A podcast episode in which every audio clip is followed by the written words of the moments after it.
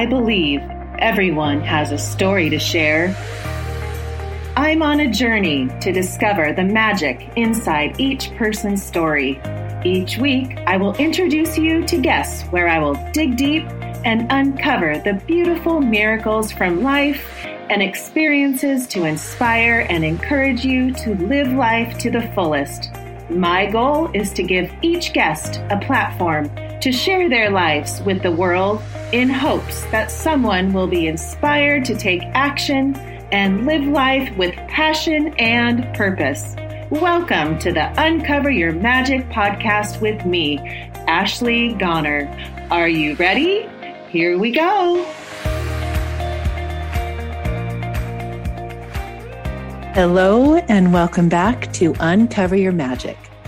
Thank you to all of you who come back each week and listen. Your loyalty to this podcast means to, so much to me. This show has grown beyond my wildest dreams. The total downloads in one month now are close to the amount of downloads I had in all of 2020. Amazing. And I'm so very grateful. This has opened up so many beautiful relationships and new friendships. Every guest has made an impact in my life in some way or another. And that is what has transformed my life and has grown my spirituality to a level I never knew existed.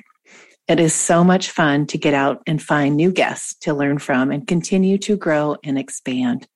Today's guest is Ben Easter, all the way from Bonney Lake, Washington, a little town close to where I grew up. In fact, a fun fact about Bonney Lake is a few months ago when I get my email about where my listeners are from, Bonney Lake, Washington was on the list. Coincidence? so thank you. If any of my listeners are out there from Bonney Lake, you now have a neighbor named Ben Easter who you are going to want to be your friend. Before I tell you more about Ben, I just want to remind you of my free monthly master classes each month. You can find the link in the show notes or just email me or check me out on social media, always and everywhere at Ashley Goner. I am in the middle of my Raising Confidence and Magic Path courses right now. So if you want to get your name on the waiting list, that link is also in the show notes.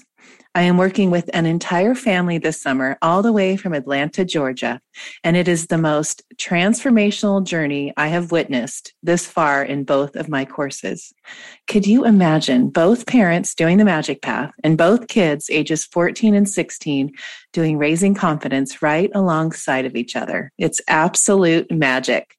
Nothing brings me more joy than to watch a family be committed to making their family and their kids equipped with tools that will change their lives forever. Remember to connect with me on social media to get all the latest episodes and classes and to subscribe to this podcast so you can get notified each week when a new episode comes out every Tuesday. I also want to offer everyone who wants Dominic Zenden to do an Aura profile for you or someone you, you know a 25% discount when you mention my name when emailing Dominic at auraprofiling at gmail.com. Dominic has such a gift. I want you all to have your auras read. He's read my entire family's aura and is so accurate and precise in each of us, you almost can't imagine how he can know all of your characteristics by seeing the colors that are in your aura. It's amazing. And as always, I want to thank you all so much for always listening and sending me the sweetest messages after you listen. They light me up. So let me tell you a little bit about Ben Easter's background before I bring him on. Benjamin Easter got his undergraduate degree in philosophy and religion from FSU, his master's in Chinese medicine, and his certified professional coaching certification from the World Coach Institute. He's also taken coaching development courses from masters in the field such as Tony Robbins, Thomas Leonard, and Rich Litvin. Influenced by his love of strategy and games and martial training, Ben's coaching style is a blend of strategic planning, practical exercises, and laser focused playful curiosity. I know you're going to love Ben as much as I have, so let's bring him on the show. So, without further ado, please welcome Ben Easter to the show. Welcome, Ben. Yeah, thanks so much for having me, Ashley. You're so welcome. It's funny because how often do you meet, get introduced to someone, and then find out that he lives where you grew up, lives like, you know, 10 minutes from where I grew up in Washington State. But I want to tell you an interesting fact. Every month I get a download from Ginny Media saying, you know, my analytics and who are the top three places that have been listening to your podcast. It was a few months ago, but it was Bonney Lake. Nice. I mean, who who's in Bonney Lake? Like, isn't that funny? I love that so much. Yeah, that was one of the three. And the last month was Seattle. So maybe all my high school friends or you know, you just never know who's listening when you have a podcast. You're like, please, I hope someone's listening. But nice, when you get the nice. analytics back and you're seeing that, you're like, oh, people do listen. I'm not That's just awesome. sitting here like talking to myself. That's nice. Anyway, so welcome yeah, to the it. show. Thanks. Thanks for having me. And Ginny introduced us, and I see why now going down my Ben Easter little rabbit hole. But, you know, I love and if you've listened to my podcast in the past, I love and why I call it Uncover Your Magic is I know everyone has magic and I love knowing when yeah. they really first realize it. Yeah. And I love teaching kids that every single day there's magic, but you just got to look for it and keep your head up and find it's always there. When I look at your childhood and there's so many benchmarks in your life that you took it and you're like, it's like a pivot and you're like, okay, I did this, pivot. then you're like, yeah. okay, I get to the next level and you're like, okay, that happened. I'm going to pivot again.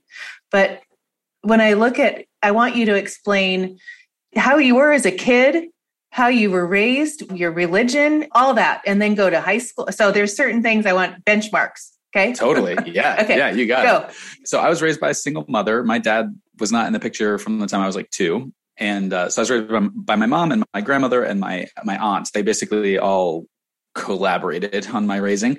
My mom was a super intelligent woman. She was like sharp, also very like adept at like understanding how people worked, and so she, like I basically she was really good at getting me to do whatever the thing was that she wanted me to do. And uh, like I remember, this is brilliant. I love this. We're gonna do this with our kids. Um, she so there was a rule in my house no I, I didn't have to go to bed if i was reading. As long as i was reading i could stay up as late as i wanted to which is brilliant if you think about it because what you're you're gonna fall asleep while you're reading anyway, right. right? Funny. but she baked in this like lifelong love of learning for me because of that. Um, so that was just like one of the things that she did. So we we had that you know raised with religion kind of like you know we would have called ourselves christian i guess. I really had a hard time with it once i started asking questions and i like really couldn't get the answers back from any church that we were going to. Had a really hard time with that. By the time I was in high school, considered myself like staunch atheist until I had this experience on drugs. right. That's I what I can't wait for you to share that. Yeah. And so anyway, and then from then on, like I was just like absolutely convinced. I just said I, I had been looking at it wrong, and I I think that's like such a useful framework is to just understand that the way that we see things really influences our opinions about them and like our stories that go on in the world. That's like why we call our company Lucid Shift Coaching is because it's about like shining a light on something. Mm-hmm. And sometimes all it takes is shining a light on it and then it'll change in and of itself. Like you just immediately have a different relationship to it. So that's something really big. Milestones, I don't know. Like I, I when I was eight years old, I I was in my first play and I decided, oh yeah, oh, I'm I'm going to be an actor. Right. That is the the end of my my path. And then after I had this experience in high school, I was like, oh, I don't want to be fake anymore. I can't, I don't want to like, I'm not here to be dramatic. I'm here really to be aligned with what's real in the world, with, with who, you know, what's mo, what my authentic truth is, you know? Right. And so I had that experience. I had this massive head injury when I was 19, right after I had the awakening. And then I had this, this uh, traumatic brain injury changed the trajectory of my life right after that where I, you know, I lost my social skill. I damaged the left temporal region of my brain, which amongst other things, it seems to have some kind of impact on my language acquisition and my ability to communicate clearly, my ability to understand what other people were saying and then like make sense of it. And mm-hmm. so my social skills just really tanked right after that. Um, so those were like big milestones. Okay. Okay. So, but I want to go, we need to go like we need to dig a little deeper. Great. because you tell me. You know, I think when people everyone can look back at their life, their childhood, you know, their high, you know, every little bench, you know, section of their life. You know, you can call it childhood, your junior high. I have a junior high kid and a high school girl, you know, two girls, and they're all in these little sections of their life that will make an impact. It'll create a story. They'll create limiting beliefs within these little sections, right? Totally. Yeah. And, you know, as a mom, it's my, I feel it's my job to point it out and get it clear now before we get to they leave me and they're dealing with their all these limits stories and yeah. their fear and all that but when i hear you go through you know you're an atheist and you're in high school and you know you're not believing in anything higher than just this body that you're living in yeah so you go with your friends. I, so we need to go deeper. I'm not like yeah. let's go to the we so, go do yeah, sure. the so again so here was my reasoning. I was like okay well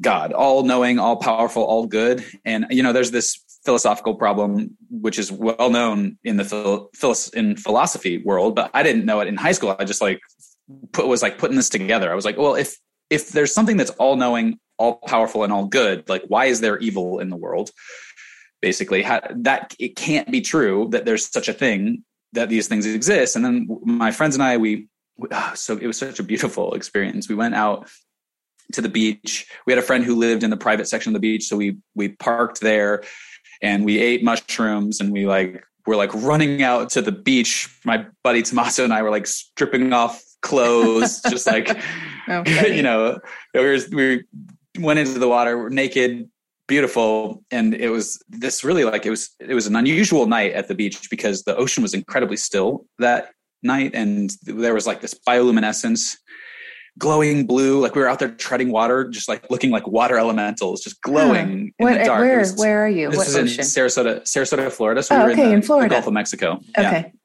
yeah. and uh and it was just like and it was a really just beautiful super peaceful night not a cloud in the sky big full moon just beautiful.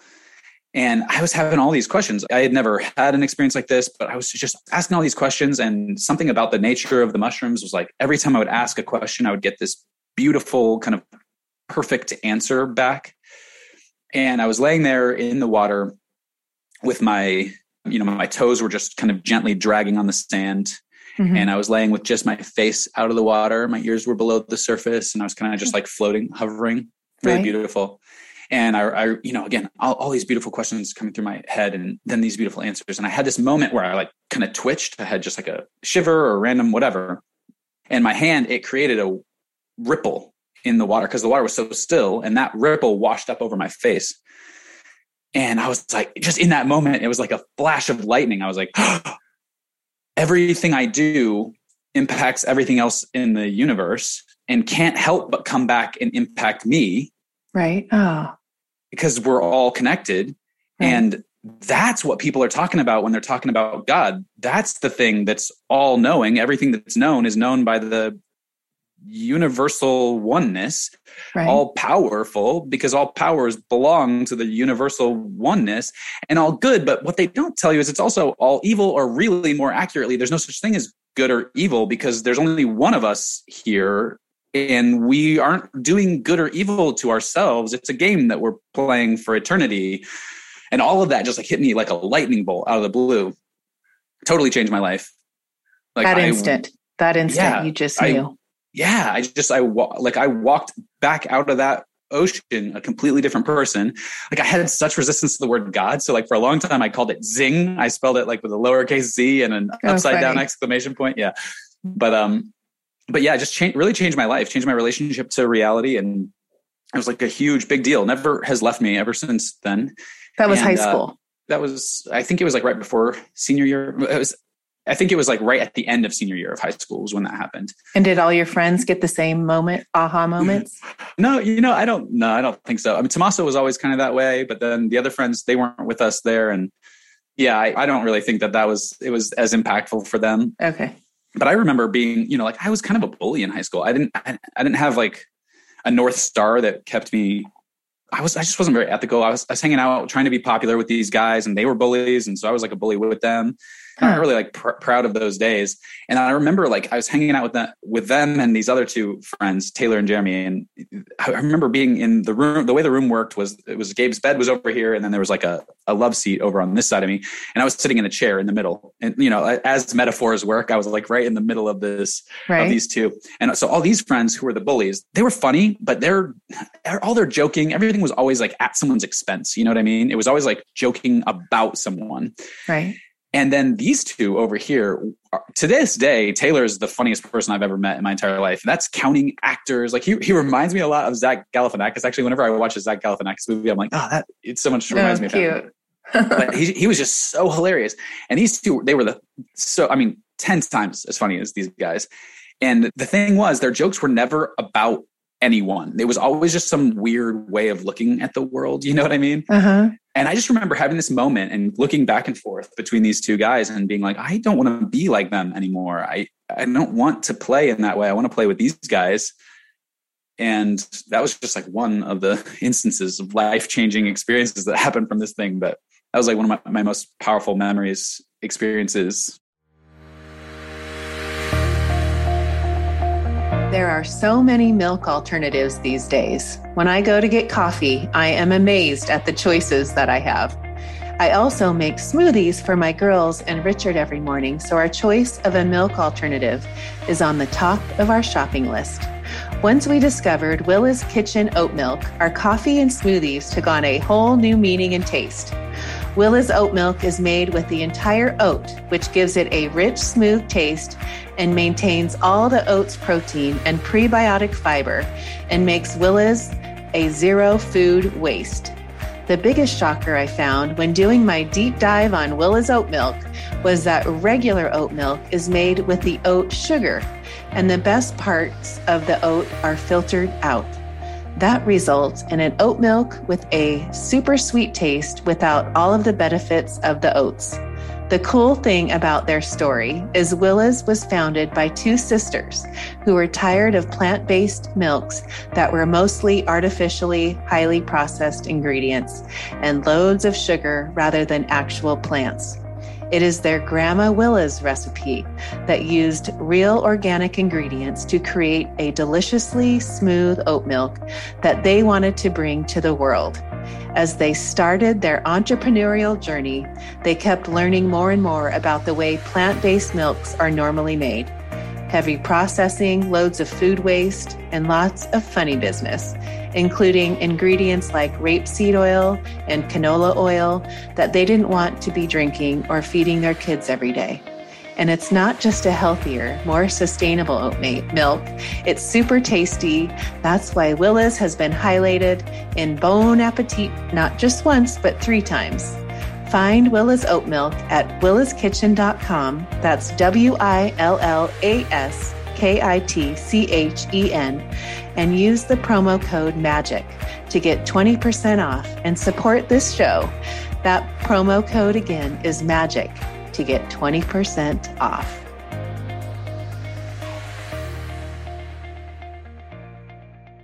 So we go on, you now you're on this new trajectory. You've realized that there's it's a oneness we're all there's no separation mm-hmm. we all are from the same source and we're all just in these little bodies doing what we signed up for. Yeah. not really knowing with a veil over our faces like leading the blind right? Yeah know? totally. The way I, I i've conceived of it is like it's almost like a hide and seek game. Like we it's this perpetual cycle of forgetting and remembering.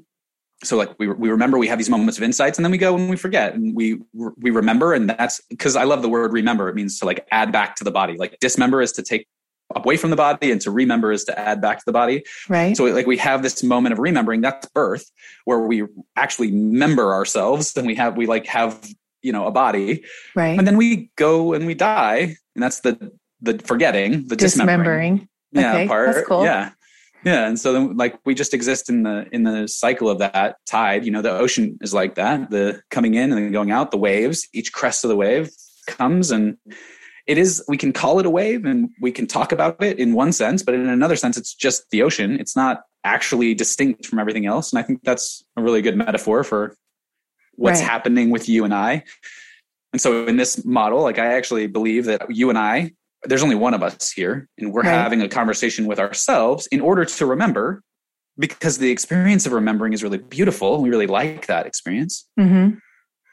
And then we we'll forget, and, and we forget, and that's beautiful too. Because if we didn't forget, then we wouldn't get to have the experience of remembering, and we really like the experience of remembering. You know, right. Oh yeah, I love that. Good. Yeah. You're so good at metaphors too, by the way. You oh, have yeah, I mean, I've been listening to all your things and it's like, oh, that's so Ben, you know, just listening. There's another benchmark coming up. So when you go to college, mm-hmm. go to there because you yeah. This is well, a big one. Yeah. yeah. So then I had this other then I had this other, this was also on drugs, incidentally. Although I was really ashamed of it for a long time. So I wouldn't tell people about that for a really long time because I hate the reputation sometimes that drugs have. Because again, but drugs like, meaning mushrooms. It's just no. This this time was acid. So oh, okay. and it was my first, and it was my, my first time with acid. It was also the the Taylor from the last story was in this story as well. So we went to college, and he wasn't going to the college, but he moved up there with Jeremy, who was going to the college, and so they were both there at this experience as well. And this one i don't know we had it's such a strange experience because we basically i wound up taking more than i would have if i had known but it, everything happens exactly the way that it's supposed to happen you know what i mean? Right. But anyway so i wound up taking a lot and then I was having this experience where everything was metaphors. You say like I I'm good I'm good with metaphors, but I, right. I really think in terms of metaphors. Like that's like how my I process the world, and I really think in some ways that I'm living like I'm the main character of a book. And so all of the symbols and motifs that exist in my life, they're just like, that's me playing out this narrative, you know? Right. And so I was looking at, I was looking around the world and I was really paranoid because I was on, I was on probation. We, oh, we skipped a, we skipped a step, but there was, I was on probation at the time because I'd gotten into trouble at the end of high school.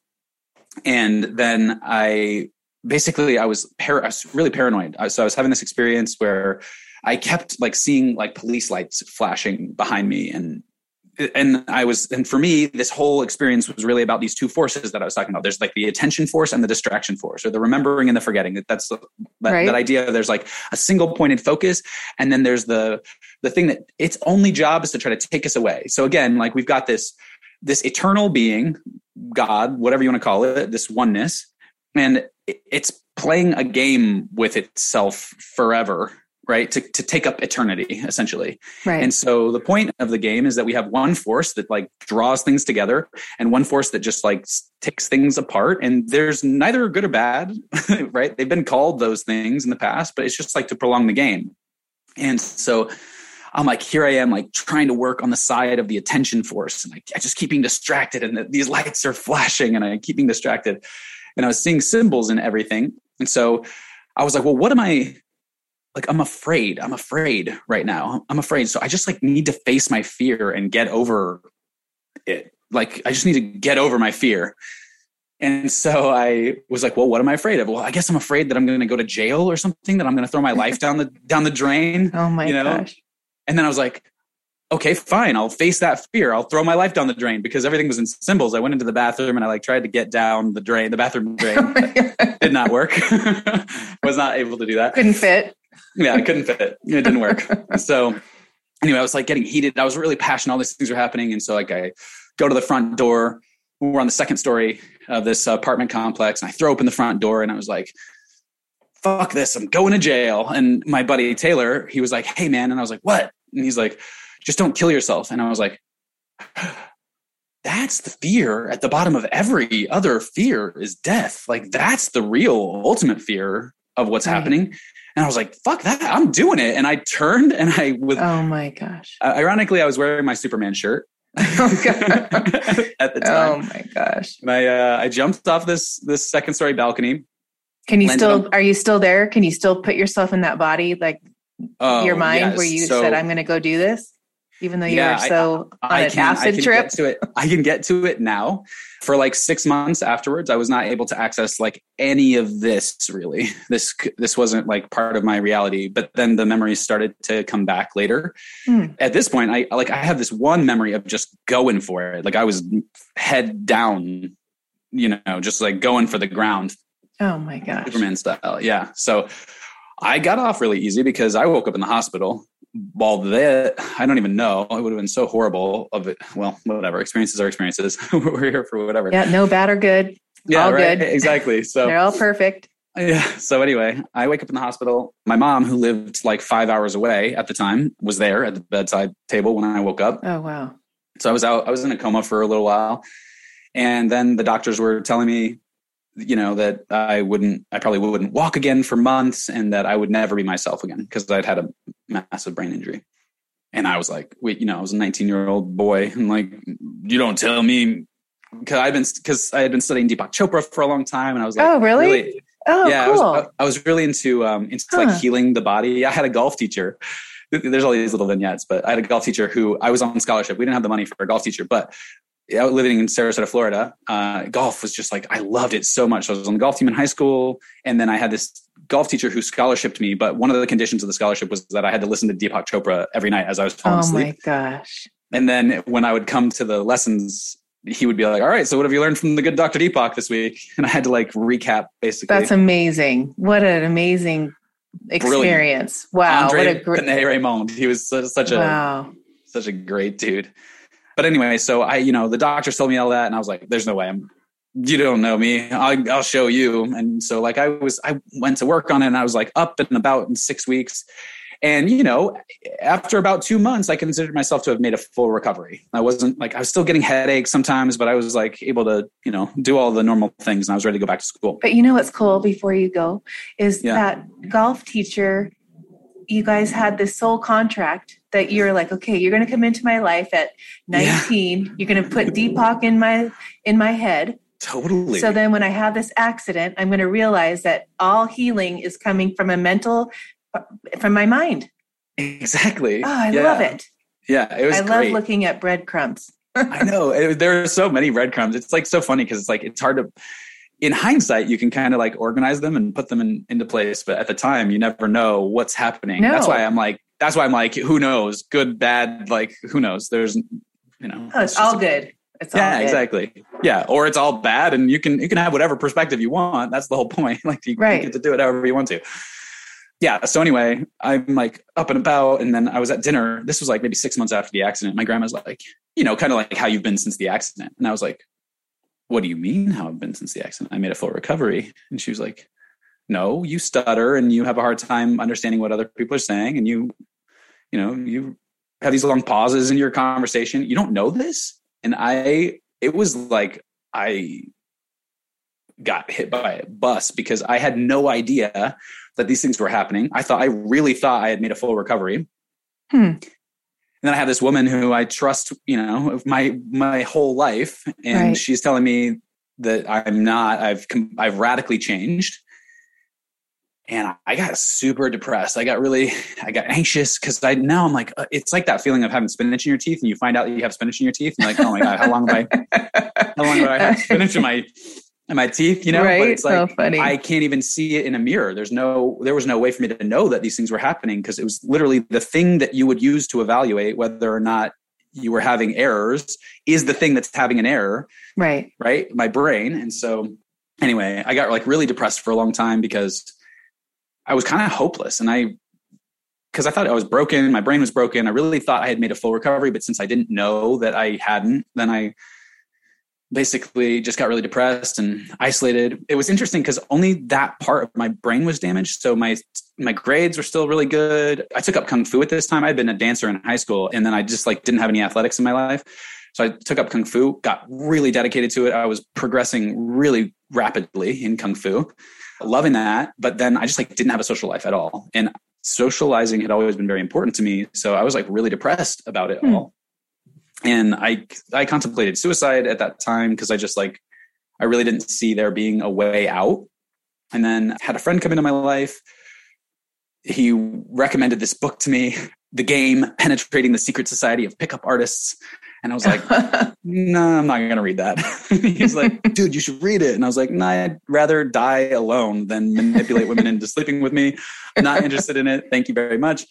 And he was like, it's not like that. And I was like, well, then they should name it differently. anyway, this went on for like six months. We were roommates. And finally, one day I was going camping and I was looking for a book to bring with me camping. And he was like, dude, listen, I know you don't want to read this book, but what if you read it just so that you could argue with me about it? Oh, and I was like, oh, I see what you did there. all right. All right. and so I read the book. It wasn't what it sounds like. It really was about this guy who just, he'd not had any success in romance. He had had a really solid career. He was a writer for um, the Rolling Stones magazine. He just like, he was a successful dude, but he just like couldn't figure out romance in his life. And so he went on a journey to solve the problem. But what my big takeaway from the book was that social skills are just that they're skills, and you can develop skills. Even if right. you've lost skills, you can redevelop skills. And so I was like, well, I was going to kill myself anyway. I might as well give it my all. You know what I mean? And so I just like, I set out with a, with a will to learn these skills. And I was, you know, so I was reading everything I could get my hands on. I was attending seminars. And I was like, you know, I had this this one series that I like listened to probably I don't know two dozen times called the Mastery series by David D'Angelo. Beautiful, very awesome thing. That not just relationships, but just seminars like personal development. Yeah, well, so so that's the thing. There's a light side of the force and a dark side of the force here. Okay. So the dark side of the force is like actually the thing that I thought the book was about originally, which is like manipulating people into doing things really gross stuff okay and that exists and it exists in the right. sales world too right there are like sales tactics because we're talking about the same thing right there are like sales right. tactics that are like really hard sales tactics where you like pressure people into things and then there are sales tactics that are really about just really providing a service to the world mm-hmm. and then helping people to see that that is that what they want is connected to the service that you have in the world right, right. so light side and dark side same thing there's a dark side that is like manipulating people. There's a light side that is just like, it, well, if you want to be attractive to the opposite sex, hey, guess what? Be the best version of yourself. Set out to be the highest and best version that you can possibly be, because then you're naturally going to be more attractive to other people. Got it. You'll naturally have an, work on your communication skills so that you can communicate with people. Work on your social dynamics so that you understand like where like tensions arise and that you can resolve those tensions because then you will be a partner worthy of having. You'll become the kind of person that people would want to be naturally be attracted to. So that was what I was doing. I was like following that. Like that's so when you say personal development, it's like, yeah, I was like busy becoming the best version of myself. Like on a mission. You just were like, I need to yeah. figure this out. Yeah, totally. And I had this crippling social anxiety. So that was like one of the obstacles that I was like, I've got to figure this out. Somehow I have to figure this social anxiety thing out because I'll never be able to talk to people if I can't go talk to people. So I remember like standing at the bottom of the es- down escalator. Yeah, I love I, this story. yeah. And I was like, I literally asked every single woman out for coffee. I was trying to get to 100 no's. That was the objective, was not to get a coffee date, but it was to get to 100 no's so that I could like prove to myself that I would be okay if I got 100 no's. And it was like a miserable experience for like the first 15, 20 then it started to like not be so miserable. And then actually by like 60 70 it actually started to be kind of fun. Like it was like you know you want to get a coffee? No. Uh, how about you? You, you want to go get like two two size so you like doing using a clicker? Like there's one uh, yeah. two, I, I, was just i was just i was just counting them on my i had um i have a uh, beads. I've always been really into these because oh, yeah. I, yeah, because I was also, you know, I was Deepak also really got me into like spiritual practices and things like that. And so uh-huh. when I was in college, I found the Hare Krishnas, and I loved it. They like fed people. The Hare Krishna's whole model for religion is to like basically give people food for free and then have conversations with them about God and then have a dance party to God. and like that is to me is awesome. So I would I would count things on these beads. I would huh. mantras and affirma- affirmations or anything that I want to do reps on. I'm gonna use beads for. So you're holding the beads at the bottom of the escalator in my pocket, you know, okay. like going through. Yeah. you're not like, what?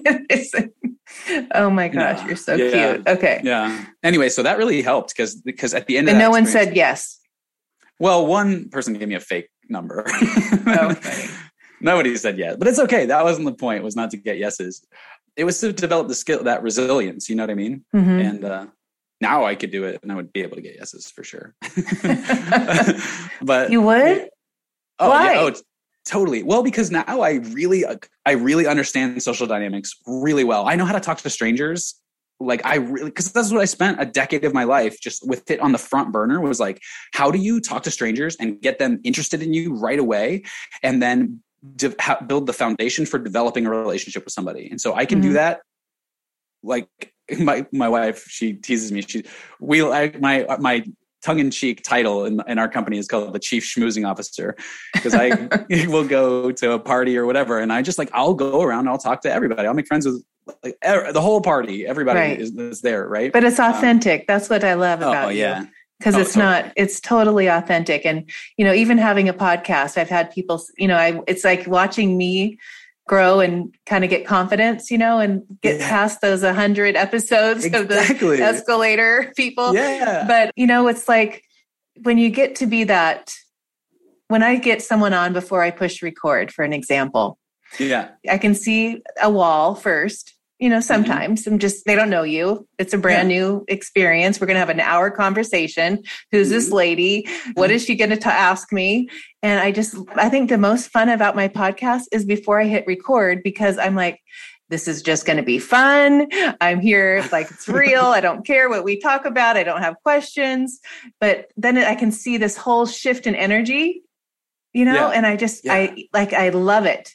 I I love doing that. I love that's why I love this podcast because I love to like get down to the person who really is there and like bring that person out. Totally. And you yeah. do that so good. Okay, continue. Yeah, thanks. well, I just I, I think that's like a really I think that's what we're here for. So like, you know, my podcast is called the Shift to Freedom podcast, but that when I say freedom, what I mean is like the freedom to be you like mm-hmm. how whatever that looks like in the world like to be radically authentically yourself in every situation all the time. Because that's what i think we really want. That's like when people talk about financial freedom that's all they really are talking about is like i want to be able to live the life that right. is like exactly the life that i want to live. When people are talking about like time freedom it's the same thing. Like i want to wake up and spend my days like doing the things that i most want to do in the world right and so I think what is like, time? That, what is time to you? I'm going to take time? down a different. Yeah. What's yeah. your definition of time? It's so interesting because time is something that's really confusing because, you know, I really believe in eternity.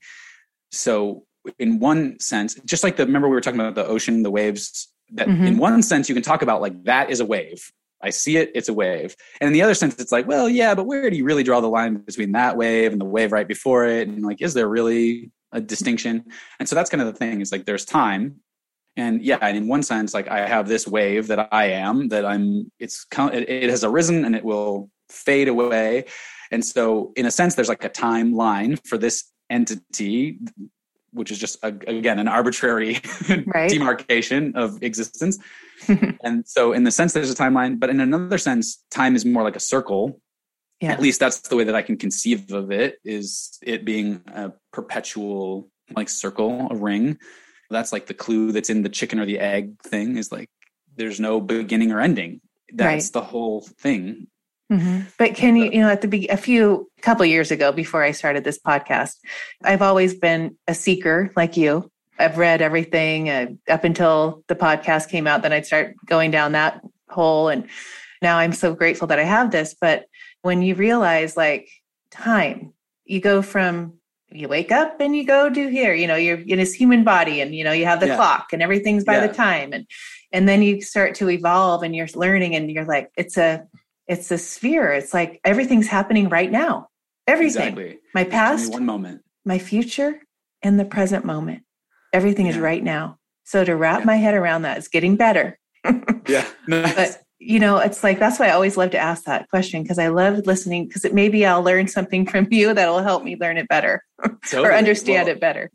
Well, I don't know if you ever read. I think, um, gosh, I, I, hope that I'm getting the name of the book right. It's Slaughterhouse Five. I think I'm just, I think I'm associating the right book. But there, there's this alien race in Slaughterhouse Five called the Tralfamadorians.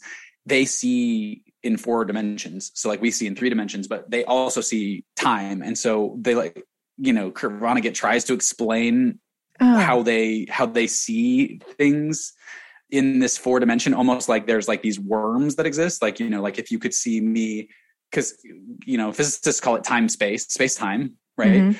and so it's because all time really is is like a measurement of movement of space of, of right. objects in space right and like some way of relating things to each other and mm-hmm. so if you could see in fourth dimensions like imagining your entire you know timeline as a series of like snippets i guess like it's such an interesting or almost like as a worm you know because there wouldn't be like segments the way that I can even conceive of it. Right, right, right. It's just the. But have you done past life regressions before? No, I've never done, never had that experience. I actually, I just met this hypnotherapist because I've hypnotized myself from the good Dr. Deepak. He has like lessons for that, but uh-huh. I've never actually been hypnotized, and I'd really huh. like to have that experience. I did a past life. I've done a couple. At first, you realize, is this really true, or am I making it up in my head, mm-hmm. right? And then you realize, and then I do it again. I go, wow, I, it is. I get it. It's so cool to that's where I probably understood. I'm understanding the concept of time more when I do that. Yeah. But yeah, it's, I don't know. It's just so, you know, when you think of the future, I had somebody that could teleport and they came back with sand in their toes and a wet bathing suit and they went to Jamaica. Nice. On the couch. I'm like, what? so it's there.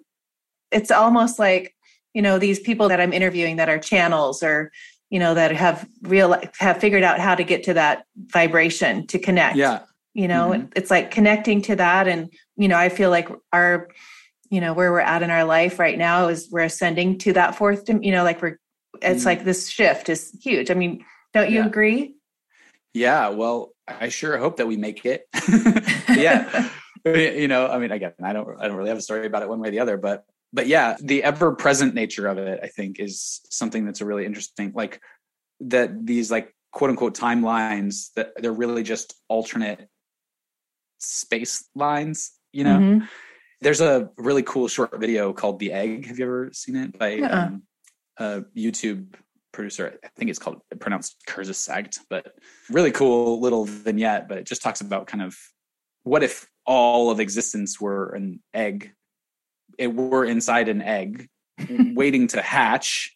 Okay. And this and each life all of the lives by the way are the one entity that's inside the egg having all of the experiences to be ready to crack out of the egg. Right. Huh. How, like how do you look at like if you were going to say to me like actually this is how i view um, life? Like, I come here in this body. Where was I before? Where am I going next? How do you describe that?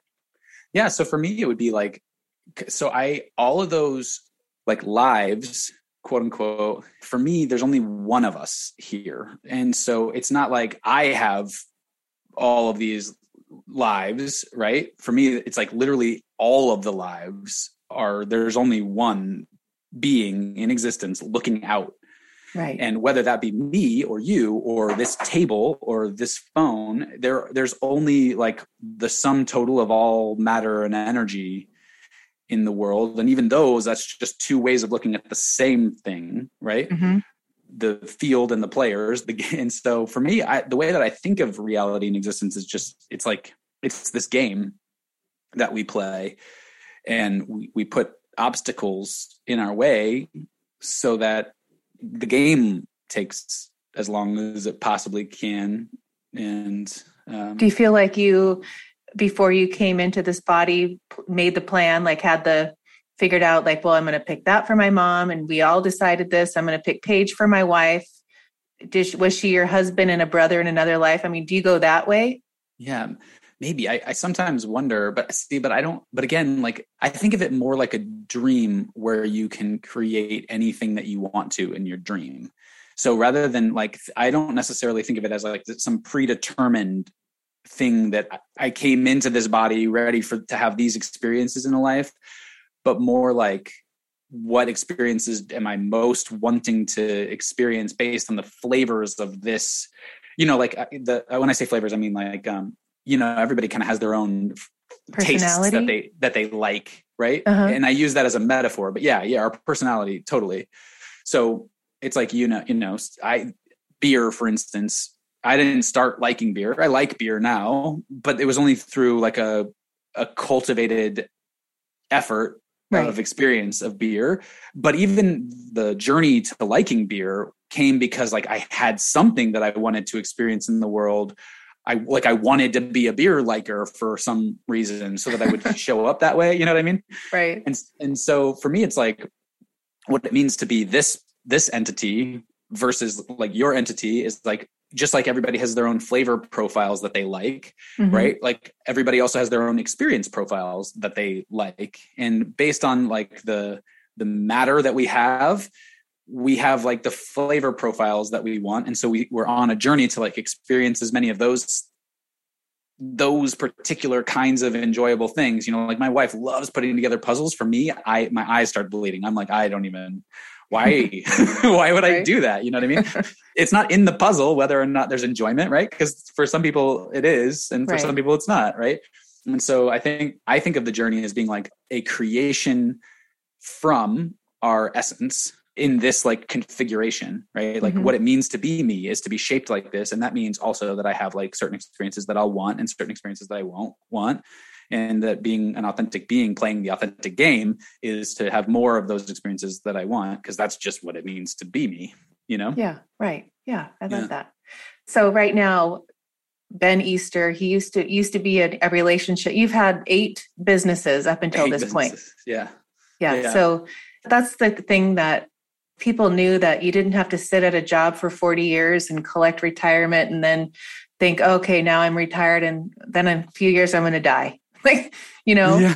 but i love it. What you do is you add if this isn't gonna this not filling me up right now i feel like something else is coming. I love something so i have a new interest i'm going to go there and see where i can find joy you know it's always always talk about just find joy find happy be happy when you find that that's when you are living your passion or your dream but that's what you are you remind me of that like just doing it. Like you could have another 20 businesses before you die. Like I can just see it totally. keep evolving.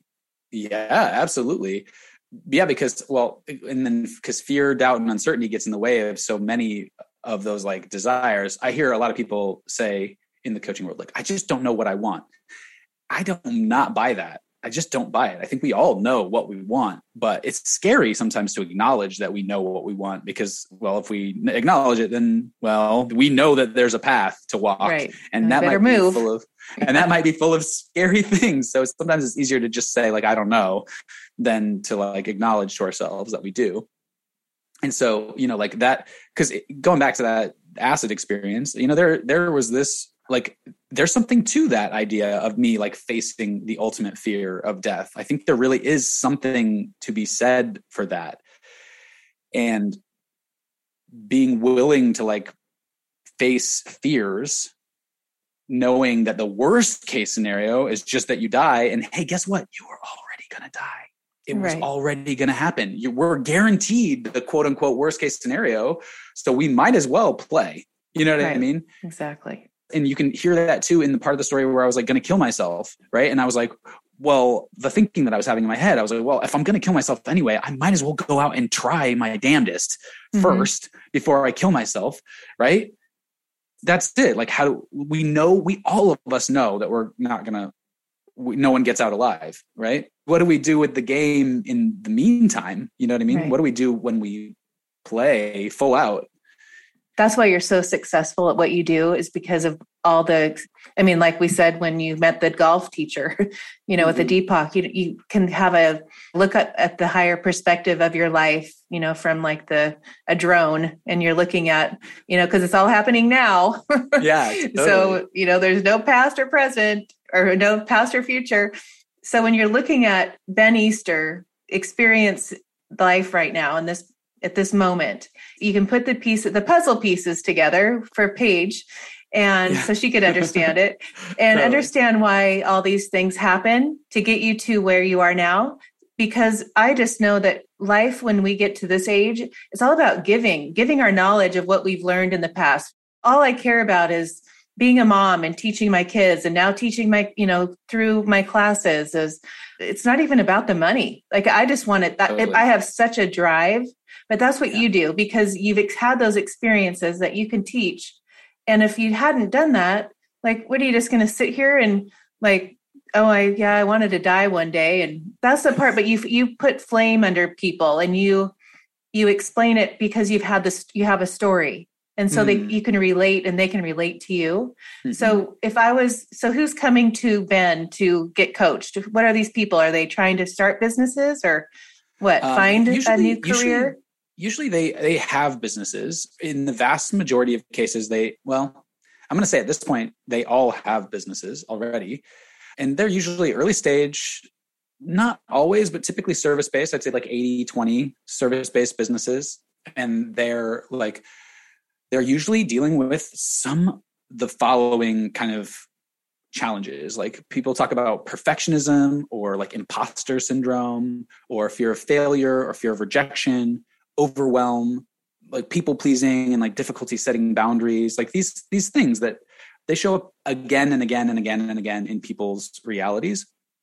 And so one way of looking at what i do is i really i help people believe in themselves like in their ability to overcome literally any challenge any obstacle that is possibly in their way first i believe in them as powerfully as i because I I can see it. I don't doubt it. There's no doubt in my mind. Right. That if you do, if you like, there's no magic. There's no mystery. Like you know, I mean, yeah, there's magic because it's all magical, but not like it's not like magical in some sense that you like need to find some spell, and if you right. get the spell right, you know, you can do it, and if you don't, you, you can't. You know what I mean? It's like it's more like when I look at Mount Rainier out my window, and it's more like if I want to get to Mount Rainier, all I got to do is look in the direction and start moving my feet. And if I'm willing to navigate every obstacle that gets in the way between here and there, I'll get there. Right. And sometimes I might have to go backwards a little bit to build a bridge or build a boat or something to get across the river. But if I'm willing to do that and then go back and keep, keep like, this is like, I talk about radical commitment, but the idea behind commitment isn't about staying on the course. Commitment is about agreeing to return to the course over mm-hmm. and over and over again. You know what I mean? Yes, that's great. And I, yeah, and I just think that that's like a really it's not magic, but it's kind of like magic. if you do this in any direction, you'll get there. There's no like, you know, and people are like, well, there are things that are impossible. And it's like, well, are there though? Like, how do you know what things are impossible? You won't know until in hindsight so how do you get those people because when i get these people and they're like you know all the self-doubt or unworthiness i'm not enough the sabotage all that and these limiting beliefs and i love working with limiting beliefs i love yeah. proving them wrong and sh- you know but yeah. they're so ingrained in their mind and when they are going down this path that you're talking about to get to mount rainier. Yeah. and they're walking and they have all these fear-based thoughts and you know that have played in their life their whole life. They just that's all mm-hmm. they know this loop that keeps playing and will t- make them turn around or take the y in the road and maybe one day figure out they can come back. But because i think you're you love getting helping people with their limiting beliefs. Yeah totally. What do you do with that so we have conversations and i like play i'm like i use i use a lot of metaphor like i i just did with the mount rainier thing right like I, I use a lot of metaphor because i think metaphor helps to suspend disbelief. Mm-hmm. Because when we're hearing about a story or about a tree and the way that the tree grows and we're describing it, like we're not doubting anything about it. We're just looking at things a different way. And so a lot of times we'll, you know, I have conversations with people and I get, I get curious. And sometimes like, honestly, the thing about fear is a lot of times it's like, it's like the boogeyman. It's, it hangs out in the dark and in the closet and it only works because it's like hidden from our view you know like we're right. unwilling to look over there. And so sometimes if we just like shine a flashlight over there and we're like hey it's like really what are you worried about? Like what's the worst that could happen here? Mm-hmm. right? And they're like well something bad. And it's like cool. And then what and sometimes most people like they haven't actually asked themselves like that and then what question mm-hmm. because and I, I call this the disney effect because we have you know disney always has like the happily ever after at the end of the at oh, the right. end of the movie which is total bullshit, by the way. Anybody who's ever been in a relationship that's lasted for any amount of time knows that there's no happily ever after, right? There's like you go home and then you fight and then you make up and you have sex and you like eat dinner together and you have conversations and then you fight again and you like, you know, whatever. It's like that's the nature of reality is that we have ups and downs, right? There's no ever after of anything. But the game that people play, this fear game that we play is like this like awfully ever after, I call it. Like, mm-hmm. well, that would happen and then it'd be awful ever after. And it's right. like, well, no, that's not how anything works. Change is inevitable and it's an inherent part of reality. There is no ever after. So if we if we play the game and we actually look, look at like what's the worst that could happen, a lot of times the fears will melt away just from taking a flashlight to them. Mm-hmm. You know what I mean? And then other times they're like a little bit deeper rooted. And sometimes we have like a problem believing in ourselves and it can show up in so many different ways. Like perfectionism is actually like rooted in some kind of insecurity or uh, or like feelings of unworthiness right and so sometimes we have to explore what that unworthiness like what is their personal recipe for worthiness and see if we can fit themselves into that recipe for worthiness right because we have all these like concepts and we you know we put together the world I, I, like I think of it like a, a, basket. Like we're all gathering all of our words together as we like we're born. You're given a basket, and then like as you're picking up concepts in the world, you're like, oh, well, that's an apple. Like, oh, that's a that's what love means. Like, oh, that you know, like, and it'll evolve over time. But sometimes, you know, when you're seven, you're not the best judge of anything really because you don't have a context. You're developing your context. You know what I mean? And so sometimes, like, just creating a new context and thinking about things in a different way and updating the operating system because you know like for a 7 year old don't talk to strangers I'm not going to say it's good advice, but it's not bad advice. The, in other words, the risks of talking to strangers might outweigh the benefits that you could get. And it's complicated to know the difference of when it would be beneficial and when it wouldn't. So maybe it's useful to tell a seven year old not to talk to strangers. Maybe, okay. But for a 37 year old business owner, that is really bad advice. like, don't talk right. to strangers is horrible advice for me because if I don't talk to strangers, I don't get to do any of these things that I love that only they're like gated behind talking to strangers. Yeah. Right. And so if I don't change my relationship to the concept that I was taught stranger danger when I was seven, if I don't change my relationship to that as an adult, there's a whole lot of possibilities that are cut off for me because I don't have access to the things that are behind talking to strangers, you know? So sometimes it's just about like looking at our beliefs and really like understanding what is going on in there. Not like necessarily where they came from. I'm not so interested in that. I'm more interested in like what would you have to believe in order to to take these actions yes. over here? Like who would that person become? Who yeah, yeah i always love that talk about that. yeah. Yeah i just love you know it's like if you want I always talk about, I mean, just as a mom with these, with my daughters, like they want something, go become it now. Be that person. What would that person talk like? What would that person eat? What would that person, uh, you know, who would that person's friends be? You know? Exactly. Ask all those questions, any question you can think of about that person, and then answer them and imagine that. Right. As many of you know who follow me on social media or know me personally, you know I am a dog lover and have had two golden retrievers most of my adult life. Today I have two golden retrievers, a seven year old Harley and Hercules, who is two. We all know how short our doggies' lives are, and losing one feels like almost losing a child.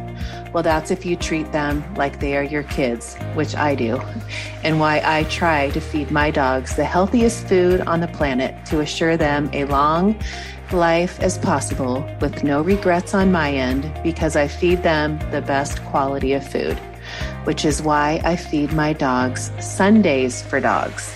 Every dog deserves tasty, healthy, real food, not kibble.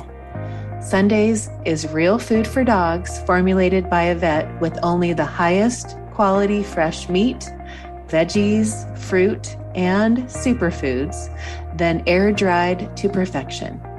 Made in the USA at a USDA human food facility. Some of the benefits are more energy, which is so evident in Harley, who is almost eight. And after eating Sundays for dogs, he can't wait for our five mile run every morning and he doesn't even hold me back. Their coat is softer. I don't have to worry about their weight, and they are so excited to eat. And that is an understatement. So, if you want to see your dogs live a long and healthy life and love their food, and know in your heart it's real, raw, whole food ingredients, then click on the link in the show notes and receive 35% off with your first order when you use the promo code MAGIC or go to sundaysfordogs.com forward slash magic and get your offer there. I know all of my dog lovers will jump on this offer, so don't you wait. Well, see, we get to the hour already, and I can't believe it. I'm like, shoot. But when you talk about visualization, because I'm very much like that, but you talk yeah. about, you said a cool way, because I'm about the reticular activating system too. Oh, yeah. Love we it. play those games in the car all the time. We play like, I, just to show them, like, it's all there, whatever yeah, you yeah. want, pick it out. They're going to have 10 of them right in a row. Yeah, um, exactly. But talk about your ex- explanation of how important visualization is, regard, and then attach it to the reticular activating system. And then we'll kind of close yeah. up. Cool. Yeah. Well, so I think visualization is probably one of the most important things because, like, going back to the commitment, like, in order to get to commitment, we have to believe that it's possible for us. And so, finding some way to believe that it's possible, not just like in some esoteric way, like, oh, yeah, everything's possible, but like believing that you can, it's possible for you to do. Like, there's some series of steps that you could take. And just literally just imagining that, asking yourself the question, well, cool, what would I, you know, what would I, what kind of i love that question. What kind of person would i be if i were already there? If i were already able to do this thing in the world what would i be like? And getting really clear on that. And then it's like cool. Well you if you need to be stronger well there's a path to get stronger. You know if you need to be stronger in whatever these skills are great. There's a path to walk all of those. And so like really finding that path and seeing yourself walking the path is so freaking important. And yeah, like not to be overstated. So like I, I use the beads a lot and I call them affirmations. Uh-huh. But I use affirmations with clients in a very particular way. Like you pick an affirmation, one, may, no more than three, and then you work them one bead at a time. And you, you're yes, you're saying the words, but what you're really doing is you're visualizing yourself as the person who has those qualities. Mm-hmm. Right? I'm a powerful and effective coach. My calendar's filling up with paying clients. Cool all right, well, that's words, but now what does it mean for me to actually see that in my reality? I'm a powerful and effective coach and my calendar's filling up with paying clients. Well, I'd be getting feedback from my clients telling me like how grateful they are, right? Like I'd be noticing that they'd be telling me, cool, I'm a powerful and effective coach. Oh, I'd be having these like moments where clients are having serious insights in calls. Like I, would be seeing that for sure. I'm a powerful and effective coach. My calendar's filling up with paying clients. Well, oh, I noticed my calendar just being full. Like I'd be trying to find spots, right? And so like I'm playing this game with myself where I'm like imagining the world as it is in that alternate reality where it's already done that way right? And as i'm doing that now we're activating the reticular activating system. This is where because the reticular activating system is the part of our brain that makes meaning from data. There's too much data. I mean, this is a long explanation, but I'm going to try to make it really short.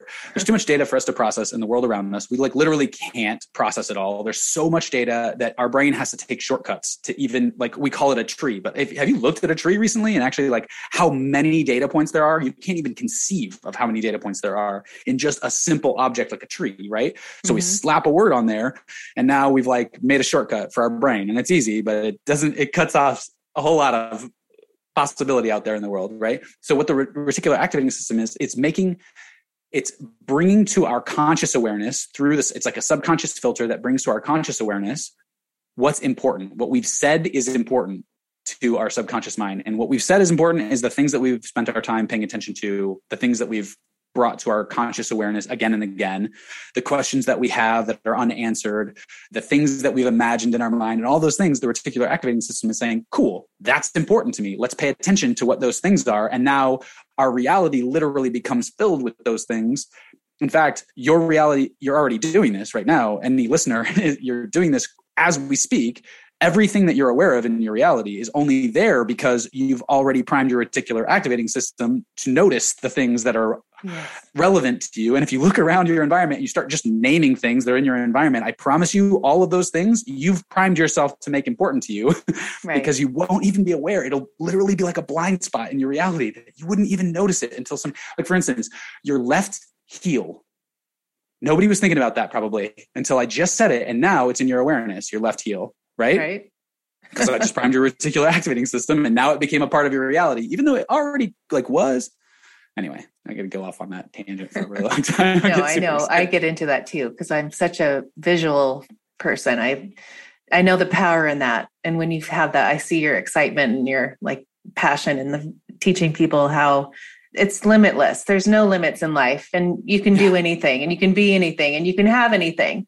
These limits yeah. that we put upon ourselves are just these roadblocks that we're creating on our own in our own reality. No one else is doing it but ourselves. Totally. And that's where I think what I love about for me working with the kids that I'm the teenagers to get that now in your mind to oh, know yeah. these tools at that age instead of yeah. waiting till you wake up at 50 or maybe never wake totally. up. Totally. Yeah. But gosh, I get so and I see your passion too. So I really like you're a mirror of me. for yeah, sure. Totally. Anyway, so coming to the end, what we can find you on your website, your podcast. Give us all yeah. the info on what you're doing now and what's coming up.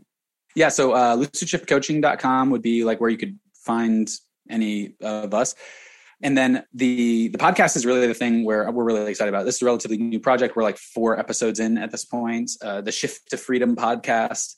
We're everywhere that you would want to listen to podcasts. Really excited having conversations about this, like the freedom conversations. Like, what does it mean to wake up to yourself, to be your most authentic self? And so we have a few different segments where you know my wife and I are we discuss Disney movies and all the metaphors that. yeah, I listened to that. That was good. Yeah, in, in the Disney movies, and my buddy Clayton and I talk about like uh, he's a relationship coach and uh, like a being coach. And so we talk about like relationship and being and what does it mean to like like because I, I do business and he does relationships and you know we like we have the conversations about how that shows up in both. And then sophie is just such a great she's so practical. She's in it day in day out in the entrepreneurial journey. And so she's like she's very practical. She's so good at asking the questions that like get you to the what are the action steps? You know what i mean?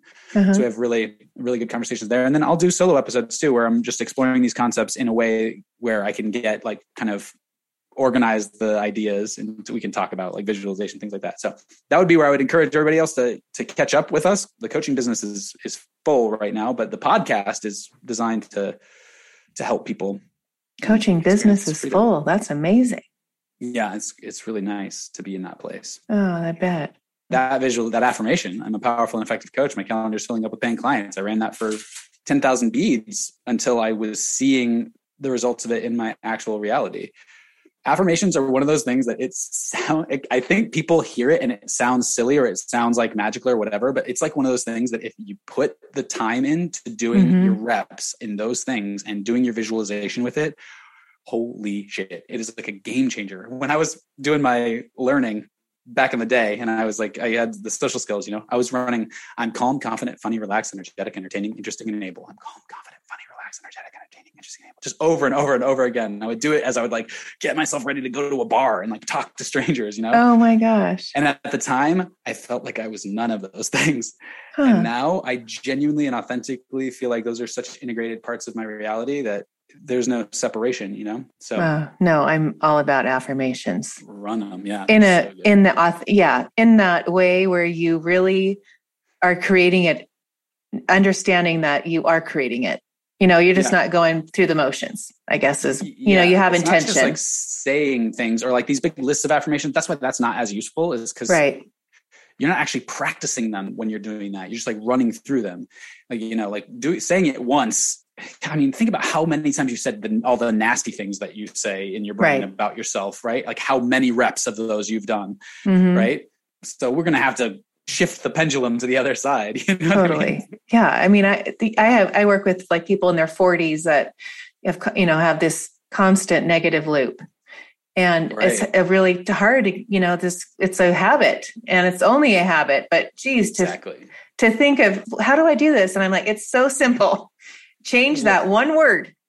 Yeah, literally. And just repeat it as and many yes. times as many times as you can remember to repeat it. Like, uh, what if it's a game of like, how many times a day can I be saying this affirmation rather than like, well, I'll do a hundred every day. And it's like, well, yeah, that's cool. And that'll be great. Right. But what if you're just like, how often can I remember to think this thought about myself? Right. How often can I remember to put myself in that future or that alternate reality where it's already happening that way? You know what I mean? Focus on qualities because, you know, outcomes are harder. I have a million dollars in the bank. That's not first of all money isn't as motivating but second of all it'll be harder for us to get over that like belief loop. But if you say like i'm the kind of person who can make a million dollars that's a different place to, to right. come from. You could imagine what that person looks like without having a million dollars in the bank already right? Right. So so you know focus on qualities things like that but gosh so valuable. I know. See we could talk I, forever, talk forever. no kidding. I love it. Okay. So I, I, was asked this question on a podcast from this amazing man that's from my friend Dominic Zenden. He reads auras. Okay, and he cool. asked me, he likes to throw curveballs. And so I'm going to, in honor of him, I'm going to throw you a curveball. What was the last piece of music you listened to?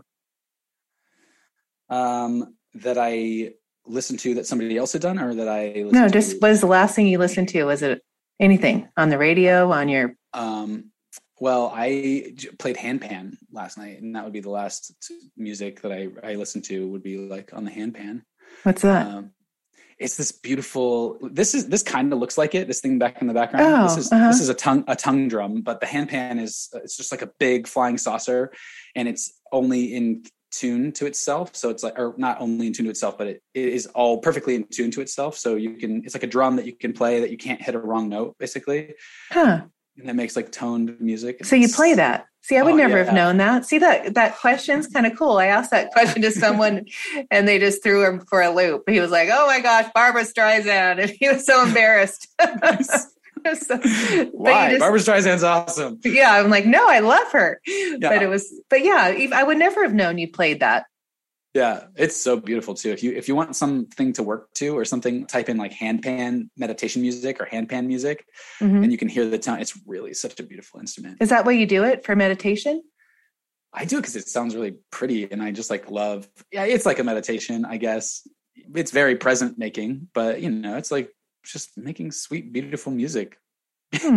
Does really Paige do it too? Of, sometimes, not as much. She's been learning the ukulele and uh, she really enjoys that. And sometimes we'll play together. I also play guitar and ukulele, so oh neat. We'll play together on that. But the handpan, she mostly listens.